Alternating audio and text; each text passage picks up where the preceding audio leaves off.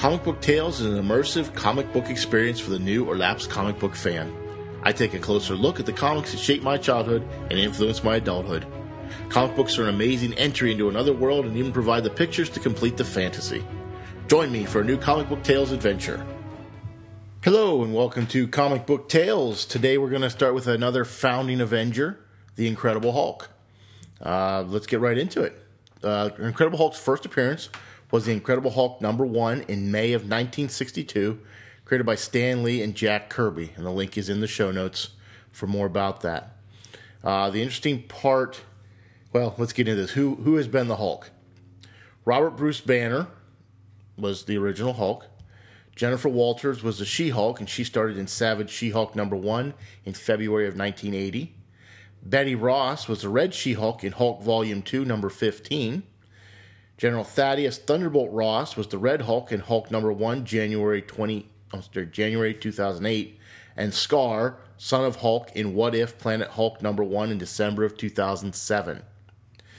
Now, the interesting part about this comic and this character is that it was canceled after six issues in March of 1963. So the original Incredible Hulk Volume 1 ran for six whole issues. A lot of people don't remember that, don't even realize that it happened. Uh, became a founding member of the Avengers, as I said, and left after issue number two. He had many guest starring appearances and became a split book in Tales to Astonish, uh, beginning with issue number 60 in October 1964 through issue number 102, April 1968, when it was retitled The Incredible Hulk Volume 2, which ran through 1999. And it's gone through a number of iterations since then as Marvel has decided to uh, constantly reissue number one issues of uh, books restarting just about everything uh, in that process. So it was interesting to know that it was canceled, and it really he really didn't have his own book uh, for about five years, which is interesting because some of the other characters, Thor and Iron Man and Captain America, really had to come about take over a book. Uh, they didn't have one originally, and it was canceled. It was just never had a book. So this is an interesting turn of events here for the Hulk. Um, so a good jumping off point for the Hulk. I have two points in here that I think you should look at. One is called the Incredible Hulk, Planet Hulk, where he's exiled on a distant planet. And the other is World War Hulk when he returns to Earth after being exiled on a distant planet. Two very good runs of uh, the Hulk that I think will give you a feeling for the Hulk. You can step into the Hulk at any point, almost any point, and get a feel for him. He, he's he's a interesting character, but we'll talk about that when I get to why I like him. The top villain for the Hulk, there's really two, and one is really preeminent, and that's the leader, Samuel Sterns, who was first shown in Tales to Astonish number 62 in December 1964. So after the comic The Incredible Hulk Volume 1 was canceled. He's created by Stan Lee and Steve Ditko. Um, the the leader has the same gamma radiation, but it affects him differently. He becomes in, super intelligent. His head actually enlarges. He turns green like the Hulk. Um, but he definitely is a different different breed. He already had um, criminal tendencies, and it just made them worse with the gamma radiation. The other one is the Abomination, Emil Blonsky. He was a Russian spy in Tales to Astonish number 90 in April 1967, created by Stan Lee and Gil Kane. So this is still in his, his two biggest uh, villains are from a time when he didn't even actually have his own book.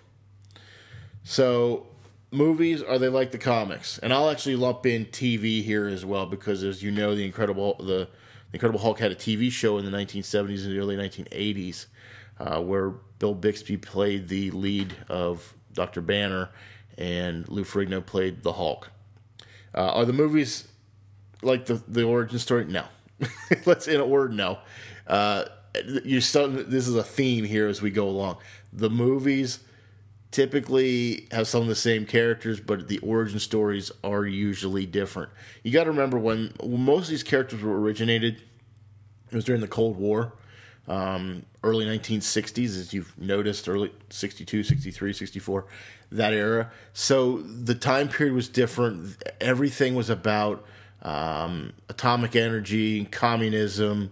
Um, the things that we were scared of then, the the the Red Scare, all that was part of the mythos of the creation of all these characters, and that includes the Hulk. So when the movies were made uh, much much later, forty years later, it turned out that that wasn't the the genesis. It was more biological. It was more um, man creating something in, in, himself and altering himself, a la Mister Hyde, Doctor Jekyll, and Mister Hyde. That kind kind of change versus what we saw where it was a, an accidental creation.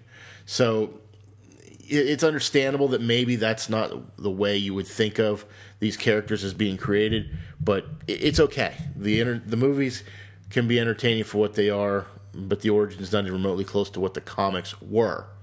So be it. Um, the TV show, I loved the TV show as a kid. It was fun. Uh, you got to see the Hulk. It was the first real successful Marvel venture into media. So you got to remember what it was and the time period when it was created. Uh, Stan Lee had been working diligently to try to get some sort of Marvel property on TV or in the movies um, and even cartoons and it hadn't really panned out too well up to that point. Uh, there was a live action Spider Man, which was horrific at best. Uh, special effects couldn't keep up with what needed to be done, so it, it was at best it was something that was on. Let's put it that way. The Incredible Hulk was the first Marvel property to really get a foothold in the American psyche as far as um, something enjoyable and pleasant to watch and there were some limitations. Obviously, Lou Ferrigno's not eight feet tall, so you know there's some of that. Um, he was a bodybuilder, but he didn't have to speak much, which was good because at this time period, the Hulk didn't speak a whole lot. Uh, if you notice, Lou Ferrigno, I don't believe ever spoke the entire time uh, he played the Hulk in the in the series. So one of the one of the things I don't love about the TV show, uh, the origin was wrong and it's indicative to me is the name they gave Dr. Banner. They named him David Banner. And the reason for this was because the producer didn't like a litter of names, Bruce Banner, and he didn't because he didn't think they were believable. So he changed it to David Banner. Why couldn't have called him Robert Banner because his name's Robert Bruce Banner? I don't know, but he changed it to David, which is in no way, shape, or form ever said in the comics. So there you go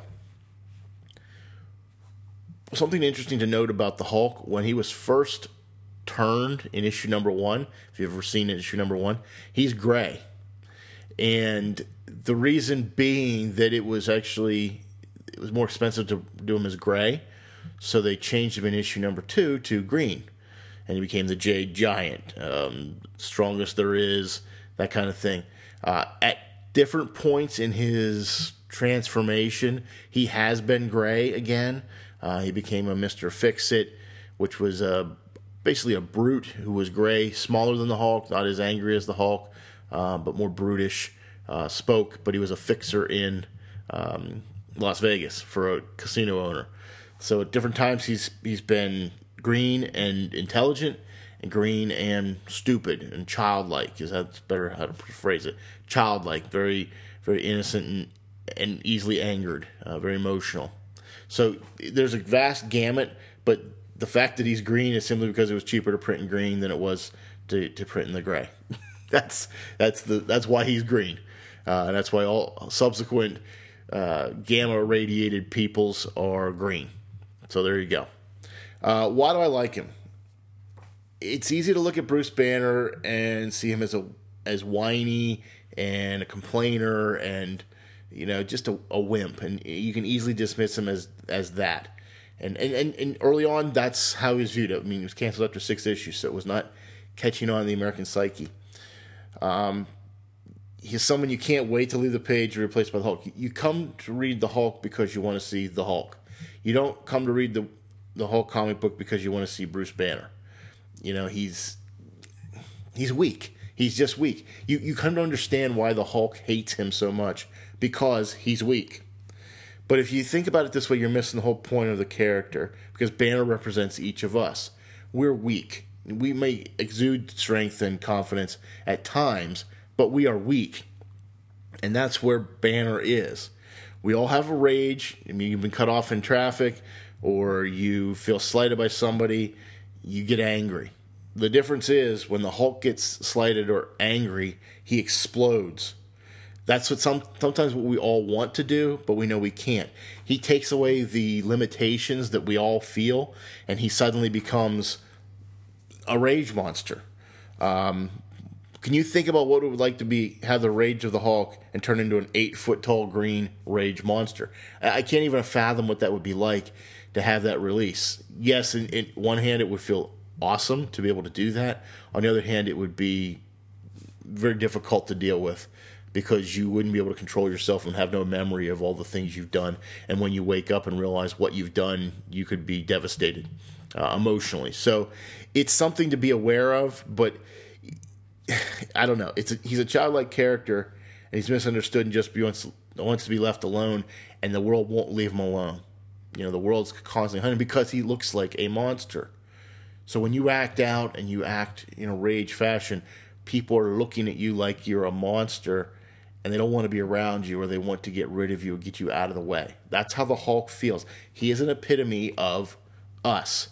Given no restraint, this is what we could become. It's very, you got to look a little deeper than the comics might originally make you think, but that's what you're trying to get at. So, yes, he finds a way to persevere even though he doesn't really have the smarts most of the time in his character of the Hulk. He finds a way to get things done he finds a way to solve the problem. And much like Thor, everything involves smashing things. Hulk smash. You've heard that. He, he roars and Hulk smash.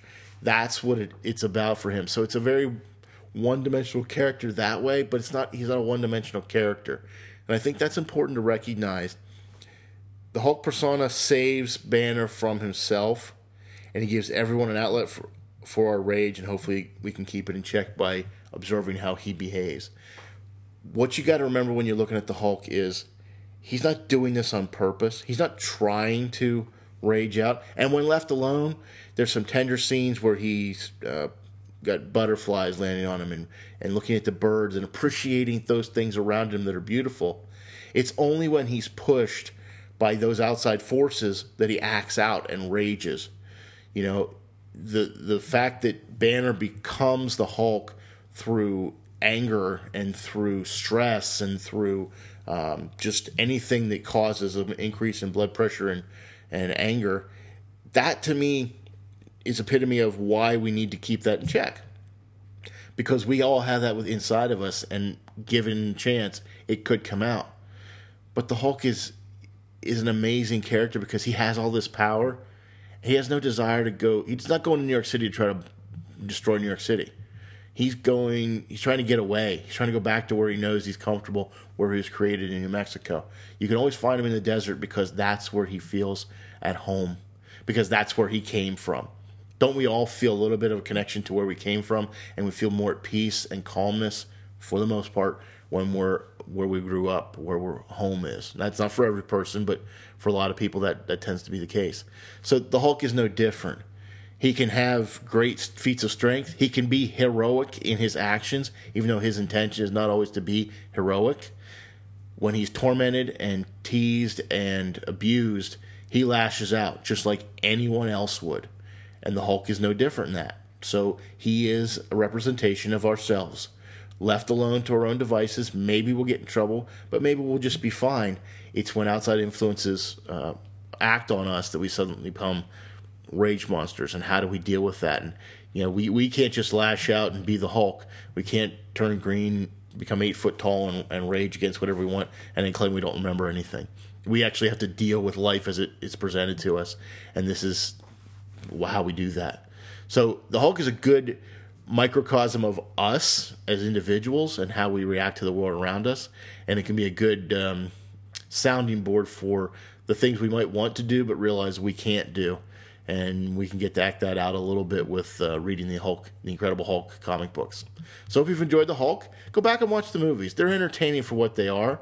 They're not again highbrow entertainment, but they're action flicks and they have there's some fun elements to them. So go back and watch them. Go back and watch the TV show. It's on Netflix. Enjoy it. Enjoy it for what it was. Have some some nostalgia.